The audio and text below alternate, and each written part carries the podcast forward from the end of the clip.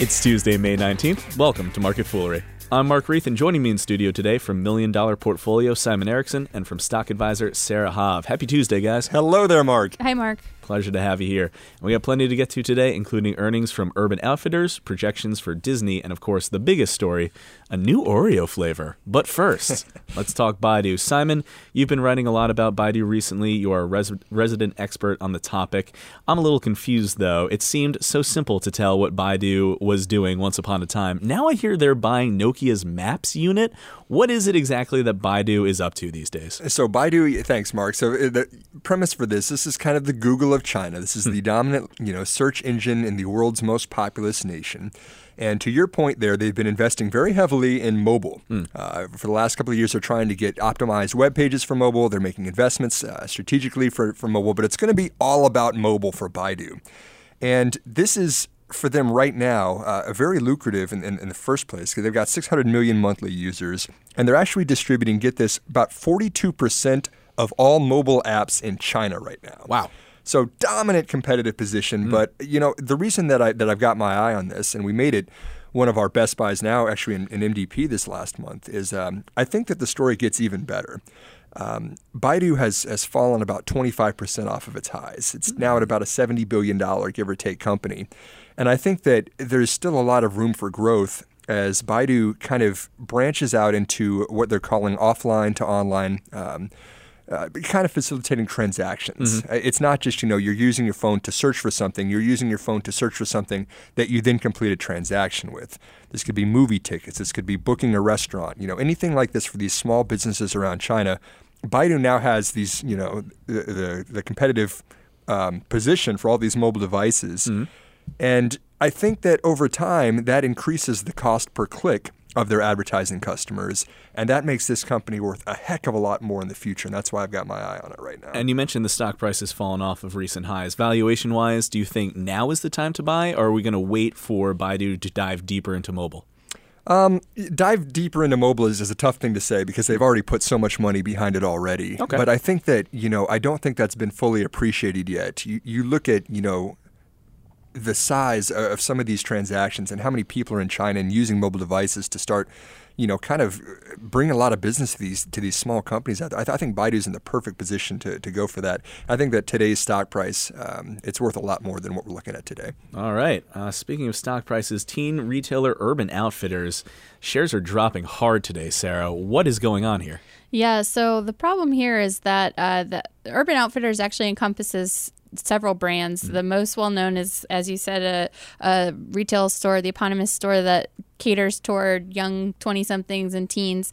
They had a lot of trouble uh, maintaining their sales growth, what had been pretty heady growth for a while. And um, they seem to have just come out of the woods with that uh, mm. last quarter.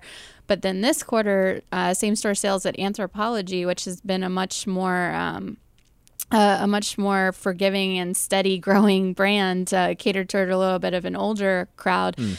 Um, it, those were only 1% this quarter. So we saw, uh, although overall revenue was still at a record level, we saw a net income drop of 37%. Mm. And that's just really scaring everyone that maybe this company isn't turning it around like we had hoped scares me. Uh, and in in the report, uh, in the announcement, excuse me, they mentioned a lot of costs too. They built a new distribution center in Pennsylvania. Uh, they're they're building up their e-commerce brand. By the way, I don't get that. Their e-commerce seems to be costing them more than their regular bricks and mortar retail. I thought the point of selling online was because it's cheaper than bricks and mortar. Why is Urban Outfitters spending so much to figure out something it seems like a lot of other retailers have already figured out? Well, I think that that comes down to uh, the unique aspect of these particular brands mm. and the, and their stores, especially at stores like Free People and Anthropologie, The the in store experience really creates an an all around atmosphere that I think leads to higher sales and add on sales. I think it's harder for them to just capture that same type of um, feeling mm. in the the customer online. But I do think they're they're getting there. I I realize that this is a scary drop today for a lot of shareholders. Seventeen percent, right? Yeah, yeah, and other investors on the heels of what was a fairly rocky year last year. But I do think that uh, we'll see sales come back at Anthropologie. It's been um, uh, traditionally very strong, and uh, retail in general has been pretty bumpy and volatile, and um, Free People is still growing like gangbusters. So I think with the new distribution center in Pennsylvania, that will actually help the e-commerce situation because it will allow Anthropologie to ship things much more quickly to the whole Northeast and East Coast corridor, which is where um, most shoppers uh, in the country reside. All right, that's definitely something to watch for. Uh, there was a great article over on Market Watch yesterday saying that the new Star Wars Episode 7 Force Awakens uh, could boost Disney's stock by 25%. And I was looking at this over the last three months leading to The Avengers, which is obviously a huge success uh, in the box office for Disney. The stock was only up in the last three months 5%. But the last six months before the Avengers came out, the stock is up nearly 25%, although that included yet another stellar quarterly uh, uh, report from Disney. Simon, do you think that Disney stock is really going to boost, uh, uh, get boosted 25% thanks to Star Wars? Well, that's an interesting question. Y- You know, the first thing I looked at was the Star Wars franchise, obviously, of the movies. Uh, Mark, just to, to answer your question with another question, I, I, I suppose. I found out that Star Wars, in inflation in inflation adjusted terms, was the was the second best domestic box office of all time in the United States. I could see that. One point five billion dollars. Um, my question for you is: Do you know what the best selling box office of all times domestically was in the, in inflation adjusted dollars? So you- Jaws. you, can play two, Sarah. Jaws, interesting choice. No, it's got to be another, uh, like a big trilogy, maybe like Lord of the Rings. Let's say Lord of the Rings for me. Good guesses, guys. The answer actually Gone with the Wind. Really? Oh, I know, should have known It's a that. Back in the classic. day, I love that movie inflation and just 1.64 billion dollars just in the U.S. box office. anyway, that, that didn't answer your question in any No, way. not at all. It's but I thought it was great random trivia. Um, back to the point I was trying to make 10 minutes ago. Um, Star Wars franchise, you know, obviously you can continue to make movies like this. This is a great for a company uh, like Disney, which, you know, not only sells the figurines, but also, you know, monetizes in a zillion different ways. I think that's going to be kind of the key for, for a company uh, like a Disney that's got the theme parks, it's got the merchandise, it's got all these different ways to, to to take advantage of a franchise like a Star Wars.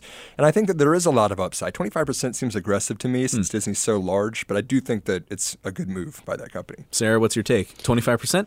I have to agree with Simon that I'm going to take the under on 25%, but I do just uh, sit back in astonished awe at Disney's continued outperformance. Um, as a shareholder myself, I love it, and uh, being able to follow it for the fool and know that a lot of our fellow fools are are behind it as well is great. But th- that company just keeps doing exactly whatever people seem to want it to do. It just keeps creating magic. It's true. Uh, are you guys going to be lining up uh, opening night, Star Wars Episode 7?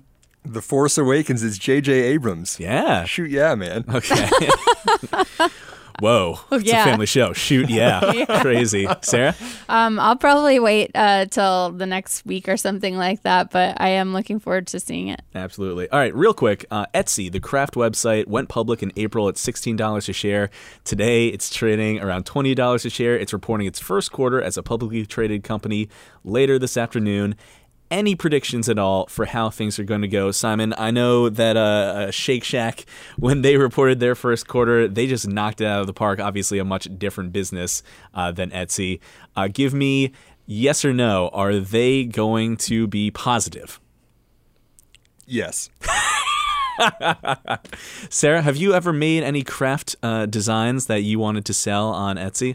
no, I haven't, Mark, but I have purchased some things on Etsy, and I think what's uh, what I what makes me a much more solid yes answer to this question is that the company does seem to have a very good system in place to kind of scale up fees and things like that. The more that sellers, uh, you know, as sellers become more successful, the company itself becomes uh, more successful alongside them. So I think we will see um, good results today. right. I'd definitely be interested in this. And Mark, just to clarify grammatically, my, my yes was, yes. was was ended with a question mark at the end there. That, It wasn't shoot yes this time around. All right. shoot uh, yes. Last but certainly not least, Mondelez International, makers of the world famous Oreo cookie, has announced that beginning May 22nd, you'll be able to buy s'mores flavored Oreos. And we were talking about this before the show. It seems like a big opportunity to just call these s'moreos, but the marketing team seems to have passed on that. I don't understand. Get on the ball, guys. That may be last and least, Mark. Thank you for that, Sarah. so, will you be eating a s'moreo around the I'll campfire? try one. I'll Yeah? try one.